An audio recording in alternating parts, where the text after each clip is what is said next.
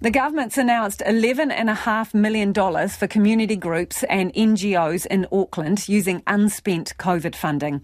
The money will go towards helping community providers meet increased demand, replenish their food banks, and some support for the disabled community. It's also scaling up the number of community connectors who can check in on people isolating.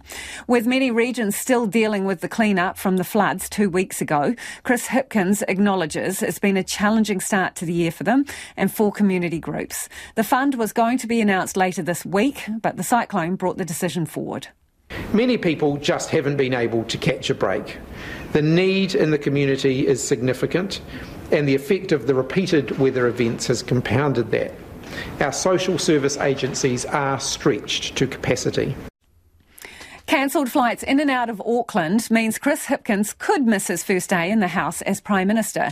He's hoping to get to Wellington tomorrow afternoon and deliver his opening speech to the House on Wednesday. Discussions are underway over whether the show can go on without him.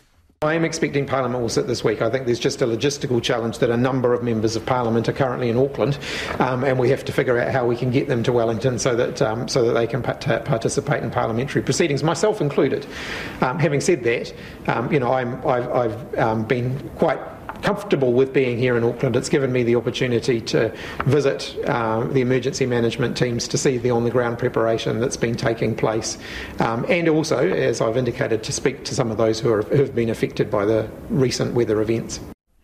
Chris Hipkins is warning things will get worse before they get better.